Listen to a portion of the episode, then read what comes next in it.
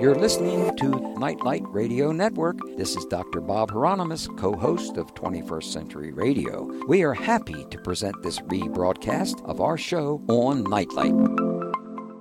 We're going to be discussing the Temple of Solomon from ancient Israel to secret societies with James Wasserman, who is also uh, the author of Templars and the Assassins. The spiritual heart of many esoteric societies. The Temple of Solomon was located atop the Temple Mount in Jerusalem, a site venerated by three great monotheistic religions as the intersection of divine and human. Built by King Solomon at the peak of ancient Israel's power, the Temple of Solomon housed the golden Ark of the Covenant in its Holy of Holies, a sacred chamber where one could communicate directly with God. Centuries after the temple's destruction, the Temple Mount was used as the headquarters for the Knights Templar during the Crusades, and countless legends have come down through the centuries about the secrets they may have uncovered there, including discovery of the Holy Grail or the Ark of the Covenant. James Wasserman is the author of several books, including Templars and the Assassins, as I mentioned earlier, and The Secrets of Masonic Washington, a longtime student of the occult and member of Ordo Templi Orientis since 1976. What a year that was. And he lives in New York City. Welcome back to 21st Century Radio, James Wasserman. Hi, Bob. How are you, sir? Oh, my pitching arm's pretty good tonight there, James. So you, you better watch out. All right. I know you hit 425, but that's all right. You know, we, we pitchers. we pitchers now dominate baseballs. You well know that. You're one of the few people I know who remembers 1976. You know, I remember it very well. Uh, that was my first visit to the White House under President Ford. It was the first time I ate in the White House mess, and uh, I really enjoyed myself. It was really quite something. Well, this five pound book. No, I think it's probably more than that. oh, the quality of the paper. I know this isn't the kind of stuff you're really supposed to be mentioned, but the quality of the paper is with these photographs behind it. Wow, it just smells so good. Uh, James, why was Solomon's temple unique? Well, that's you know that's an interesting question, Doctor Bob, because uh, what distinguished Solomon's temple was the fact that it actually held the Ark of the Covenant. Now, after Solomon's temple was destroyed in 585 BC, the Ark disappeared. We we remember that the Ark was um, came into existence at the time of Moses, when Moses received the Ten Commandments on Mount Sinai, uh, they built the ark to house the two tablets of stone on which the Ten Commandments were written. And that ark, holding, you know, God's directly carved commandments on the two stones, was held in the tabernacle, the tent that moved with the Jews for 400 years from the time they left left Egypt basically until I'm sorry 40 years until they until they uh, reached the promised land and in total it was 400 years from the time that Moses received the ark um, and and the tablets until they were housed in Solomon's temple so that that was um, that meant that between you know, the several hundred years of, of the temple itself, the, the ark and the tablets were with the Jews for an estimated 400 year, uh, 800 years. Mm. After that, after that 70-year hiatus in which the uh, first temple, you know, no longer existed and before the t- second temple was built, that ark is gone. And, and it's not mentioned again uh, ever in the Bible. So Solomon's temple was unique. It held that unbelievably powerful artifact. Of, of course, I think when most people think of the Ark of the Covenant, all moviegoers think about uh, Indiana Jones. And, yeah, yeah. Uh-huh. And, and uh, what did you think of that film in comparison to what reality?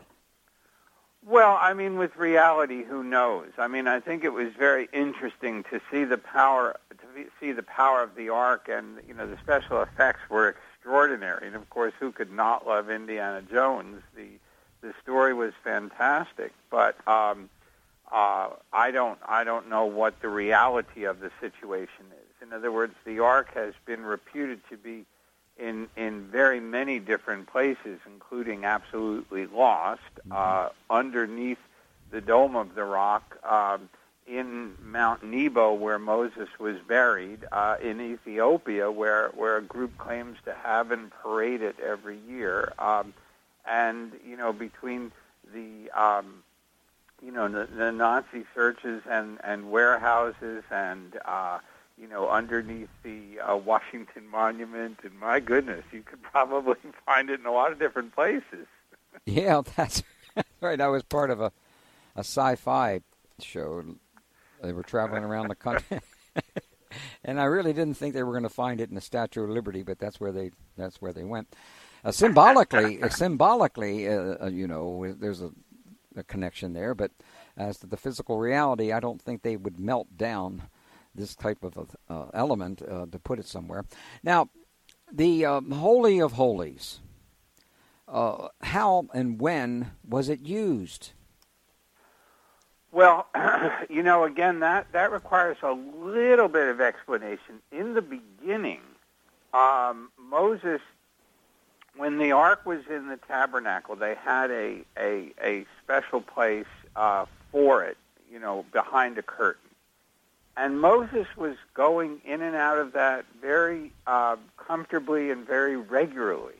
He's the only one who did, however, because all of the Jews since Moses, uh, from the time of the Exodus until um, uh, you know the, the destruction of the first temple, uh, were only able to enter the Holy of Holies once a year on the day of Yom Kippur, the Day of Atonement, the day in which they would offer uh, the uh, lamb to atone for the sins of the community for that entire year and only the high priest himself was able to go into that sacred area. So it was a, a very exclusive and and and sacred precinct. Well, it must have been quite. Oh, I almost said electrifying place to be, but uh, it must have been something. A very uh, to go into this particular space one, I believe, had to be pretty special in their own. Well, absolutely, they would be chosen. And uh, you know, there's that little story about having the bells on the fringe of their garment, right? So that it's almost as if they they were were were letting the people know that they were still alive. I mean, yes, talk about an electrifying experience. It mm-hmm. must have been unbelievable. Yeah. And and then there are the legends that that um, the high priest had a rope tied to his ankle just in case he died when he was in the presence of the Lord. Well, was the ark the essential talismanic treasure of the people? And if so, what does that mean? Well, it absolutely was, uh, because it was a physical. It, it was a physical uh, object um, that you know. At least the at least the two tablets inside the ark were a physical object created and carved directly by God. Um, when they were put in the ark and carried on the shoulders of the Kohanim or the Kohathites, uh, they were, uh, you know, it was a very, very special thing. And the fact that it belonged to the Jews and that it was housed in the temple and, and that it was, you know, had been given directly by God meant that the Jews not only were the chosen people, but that, that they were the people who, who, in a sense, carried God within their, you know, religious temple, within their direct physical environment. Mm-hmm. Now, um, as I mentioned in the book, I was baffled. I was raised Jewish. So I was really baffled by what the loss of the ark actually meant to the legitimacy you know, of the Jewish people and the Jewish religion. And um, it was a it was a real mystery for me throughout the entire time I was writing the book. You know, I would be alternately, de- you know, curious and depressed because um, I just didn't understand what it what it meant that that you know this this holy treasure was lost by the people and lost.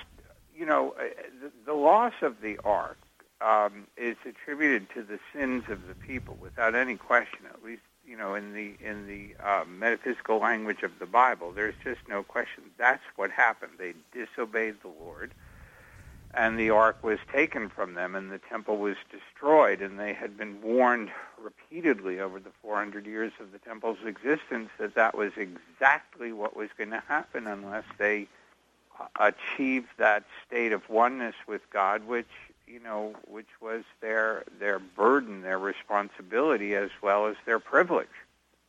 You know, Bob, it's very much like I'm reminded so much throughout the book. I was reminded so much of the similarity between between America and between the um, uh, you know the people of, of, of, of the Bible, you know, the Jews, because um, it seems to me you and I have both spent you know a great portion of our lives um, studying the unique nature of the American people and the unique uh, responsibilities that are given to this nation. Absolutely. And and you know uh, the the the beautiful and and precious the holy gift of freedom is something that we need to earn on a daily basis. And this was certainly the case with the Jews and the and the honor of having been chosen to receive and, and hold the ark. And you know, they violated that sacred trust. Well, you know, uh, uh, somewhere around question 19 that I have, which I don't think we're going to get to tonight, I'm going to mention this because there there are I learned so much, James. You really, yep, you know how to write well you know how to you know you know how to photograph as good as good as anybody I've ever seen. So when you put those things together, but you note on page 291 that Jesus warned the Jews that God was willing to extend his mercies to more deserving people should the Jews not prove worthy to receive them. Whoa! That is some particular statement by Jesus Christ, isn't it? Well, yeah. look, we're not going to have much time to talk about that because we had other things to touch on. But for our listeners, that's one of the reasons why this book is so important. You're going to learn things here that you're not going to learn anywhere else because you have someone, an author, who has experienced this not just externally, but lives it internally. There's a big difference from that. And when you go through those types of initiations that, that that particular experience um, uh, that you, that he has had and continues to have, that's when special things like this come out that you just don't read about elsewhere, and that's why it's so important. But we take our final break of this hour. James Wasserman, The Temple of Solomon, from ancient Israel to secret societies, inner traditions, jameswassermanbooks.com. All right, we're back on 21st Century Radio with the amazing James Wasserman, whom we just awarded a PhD. Now he owes me $125,000 because that's how long it takes to. You're doing very well this show between the 450 Yeah. and the 125. well, we got it. We got our half a million. We put these together, and uh, then I can get a new car, new pair of shoes, uh, and uh, maybe some. maybe, Uh, who knows what you could buy with that? Maybe five cups of coffee, something like that. Right, Uh, five cups of coffee and a couple of a couple of gold coins these days, huh? Well, yeah, yeah. Do you think it's going to hit two thousand? Oh, easily. Whoa, There boy! now. Oh, okay. Now, again, let me mention the name of your book, "The Temple of Solomon: From Ancient Israel to Secret Societies, Inner Traditions." James Wasserman's Books.com. Friends, you don't want to miss a copy of this book. Now, well, gosh, Rudy, there are so many other questions I have, but I'm not going to get a chance to ask. But, but, we touched on the Freemasonry. What about the Knights Templar? How are the myriad myriad uh, legends of the Knights Templar linked to the Temple of Solomon? Well, that's a that's a great question, Dr. Bob, and it really gets a little funny because you know, of course, the the Templars set up their headquarters in the El Aqsa Mosque. They believed that the Al Aqsa Mosque was actually the Temple of Solomon. So they made a mistake, and it's just real funny because they, you know, they called their order, you know, the Order of the Temple of, of you know, the Knights of the Temple of Solomon, and and it was it was a mistake. But at the same time, in their hearts, uh, they were in the temple that had been you know, the centerpiece of Israel that had been the scene of, of their master, Jesus Christ, uh, doing his teaching, and they were in, you know, the most sacred place in the world uh, for them. So they were absolutely in the real Temple of Solomon, even though it wasn't. yes, well, yeah. that happens often. I mean, you know, but you know, we were going to. Uh, I have some other questions I must get to. We were but, but I was going to ask a little earlier how is Muhammad's visionary night journey through the heavens reflected in the Temple of Solomon? And we're going to have to let our listeners uh, check that out them, for themselves because there are links and parallels between the, the, the, the three great monotheistic religions. But I'm going to move now to what myself and my wife are, are uh, very, very deeply involved in. That is the matriarchs in the Bible. Who are the matriarchs in the Bible, and why are they seldom discussed or honored? Well, you know, that's a that's another complicated issue, and and as you well know, the uh, you know, in my book, I give a, a, a, separate chapter to Ruth, who is literally the, the matriarch of of the entire um, United Monarchy, uh, being the great grandmother of King David. Uh, but in some cases, you know, I think that the Jews really regarded women as holy on one level, so holy that like like the Muslim women, it's like they're covered, you know? They're covered because they're considered under taboo. They're so sacred and and so special that they're almost not to be beheld by man. I mean, there's there's that level to those taboos. Now, of course, as you and I both know, uh, without fooling around, that has turned into oppression and and you know political and social uh, uh, you know horror shows for for the women.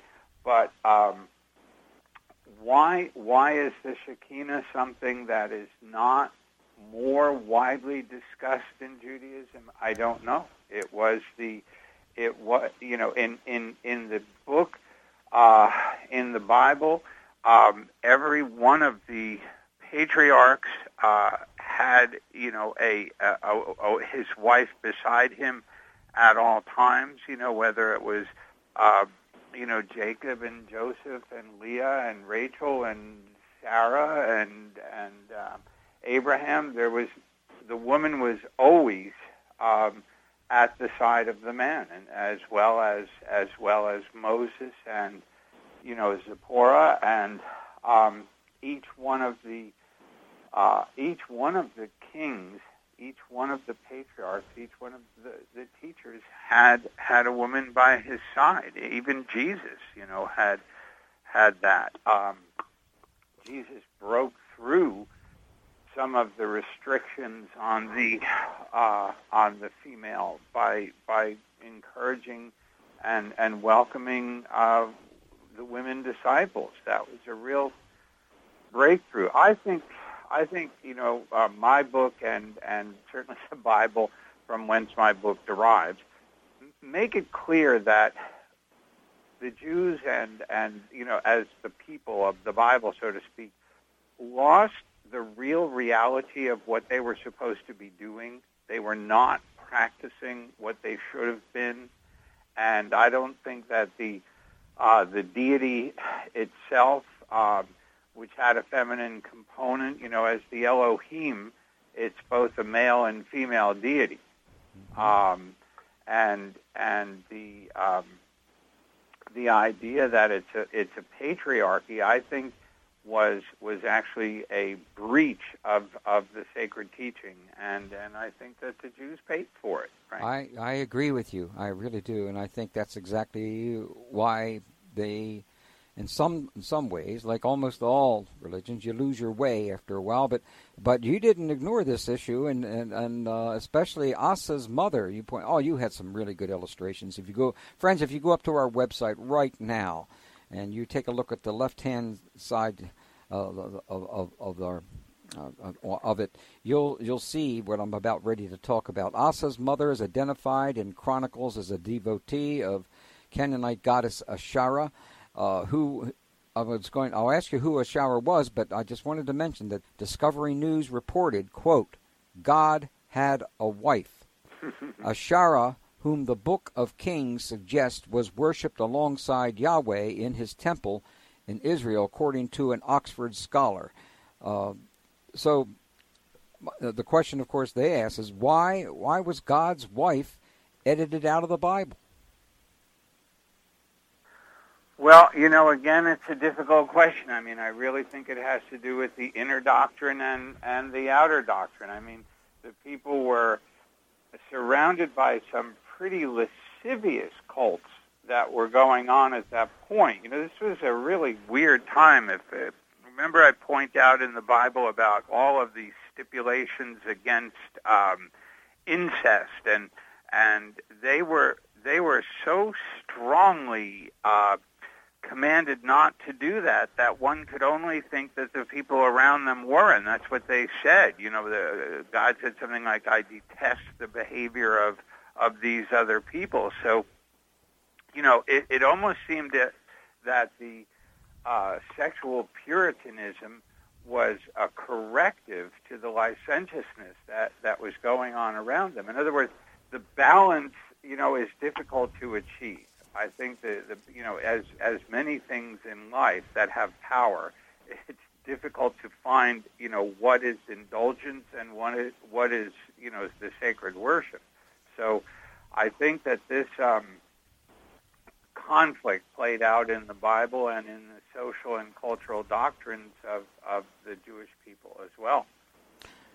Uh, also, wonderful illustration. You have wonderful illustration. Who was the Madonna of the Sacred Coat, and how is she related to those female disciples who flocked to the teachings of Jesus? Because you've already noted that that Jesus taught women, and of course this was against the law. Uh, at, at, a certain time. Why it was against the law, I think, is uh, is, is, terribly unfortunate. Uh, and and within Christianity, as you're probably aware, women were not allowed to own a Bible about 150 to 200 years ago. And if they did, the minister that gave them the Bible would lose his position, and maybe worse. Women were supposed to just believe what their husbands told them about the Bible. This is that's terribly unfortunate, but but Jesus really changed this a long time ago, and the fundamentalists today are teaching the same things that that, that women really really aren't quite up to snuff as men, as men are, not equals to men, which I think is is a, a terrible curse, terrible curse.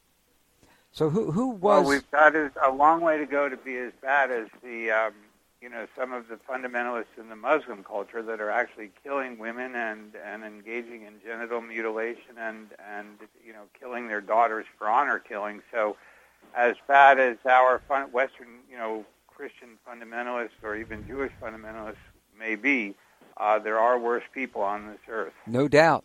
No doubt. It's unbelievable the things that are going along these lines. And uh, I just, that's the kind of thing that Zohara and I have been fighting for some time and are going to continue our fight in that, in that direction. But we'll break away from that mainly because I was just told by my boss we're running out of time. Darn it. Uh, but I thought this was important to bring up to to our listeners. Now, let, let me thank you for the work that you and Zohara are doing, Bob. I'm serious. That's part. That's part of it. But uh, let's go to why. No, I'll, I'll skip all that one. I, there's so many I want to skip here.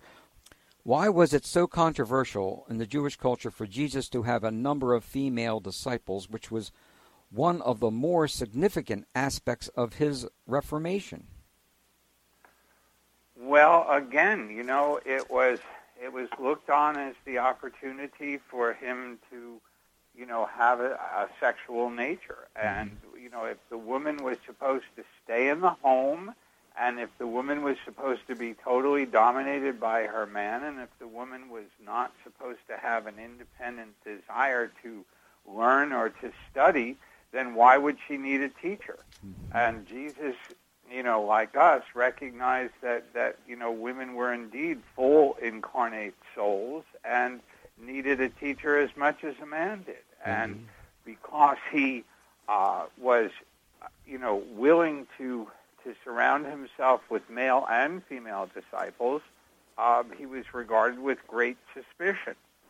Now, that particular image, the Madonna of the sacred coat, I, I have referred to her, I've, I've owned her for about 40 years, and uh, I love her. And I always think of her as the Madonna of the sacred goat, because if you look at her, she's the model, I think, had a particular little smile in her eye, Bob, and oh, I don't yes. think she was totally uh, innocent. I no. think that there was something about her that I find most appealing, and you know, within that sense of holiness, she she has a certain a, a real sensuousness that I think uh, comes through in that in that particular painting, and I just love it.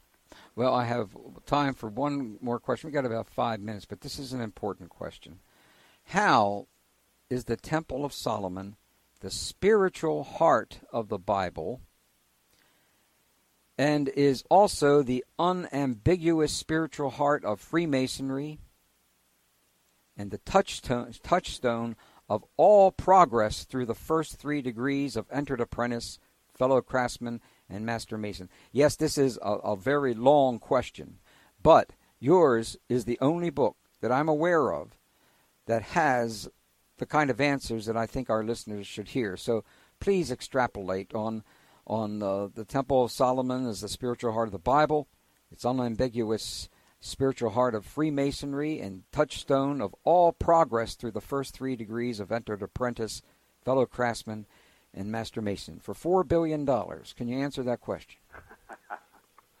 well, as we discussed, uh, the Bible you know, begins with the story of Genesis and begins with man and God walking in the Bible, you know, walking together in the Garden of Eden.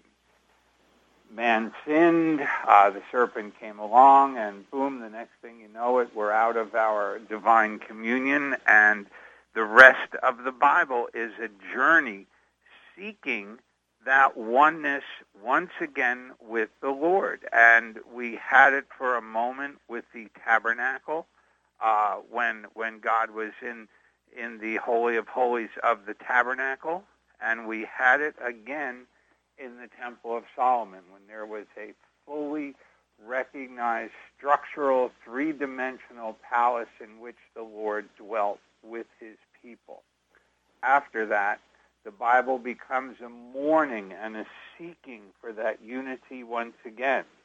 And as far as Masonry is concerned, the the mason is proceeding in his initiations throughout the temple. He he he and he takes the uh, first degree in the in the outer court, and the second degree um, is given further within the temple, and the third degree itself is given in the holy of holies. So his spiritual progress is identified with an you know increasingly with the interior of the Temple of Solomon, moving closer and closer to the sacred heart of the mysteries, the Temple of Solomon, the Holy of Holies within the Temple of Solomon, the incarnation of God on earth. So it would seem like a total contradiction that Freemasonry and the first three degrees is satanic. A total contradiction. It's like newspeak, you know, as, a, as like in 1984. So you and I have been, been in the same battles against those individuals who have twisted this sacred information into uh, a kind of belligerence that is beyond the pale. It's a, you know I look at the tradition of Freemasonry as as one of you know looking out for your brother, looking out for your sister, truth, and helping others. That's the key to Freemasonry that I've always seen it. What, what could you say about that? Well, absolutely. It's the liberation of the of the human spirit, and that's exactly why it was so important in the founding of our countries. As uh, uh, uh, of our country, as both of our books, you know, go into quite some detail about. In other words, this is it. We are free, free of superstition, free of tyranny, free of, of all of the of the of the bondage of the lower self. Freemasonry is is an attempt at, at liberty. Yes, indeed, it is. Well, you know what an extraordinary journey you have had over the past five plus years, and look at your product. Look what has come out of. Look what you've birthed, James. This is a piece of work that is going to go on in importance for the rest of your life. This wasn't a book that you knock out. You know how so many, well, I've watched so many authors write one to two books a year. How in the world can they do that? well, I know how they do it. I'm sure you, I'm sure you do too. Their works are more or less compendiums of, of 200 people that uh, come and give them information. Uh, that's some. That's one way of doing it. Uh, but you know, this is has the kind of depth that, and has its a longevity to it, which is going to be a great reference book for as long as this country exists. Congratulations, James. Thank you so much, Dr. Bob.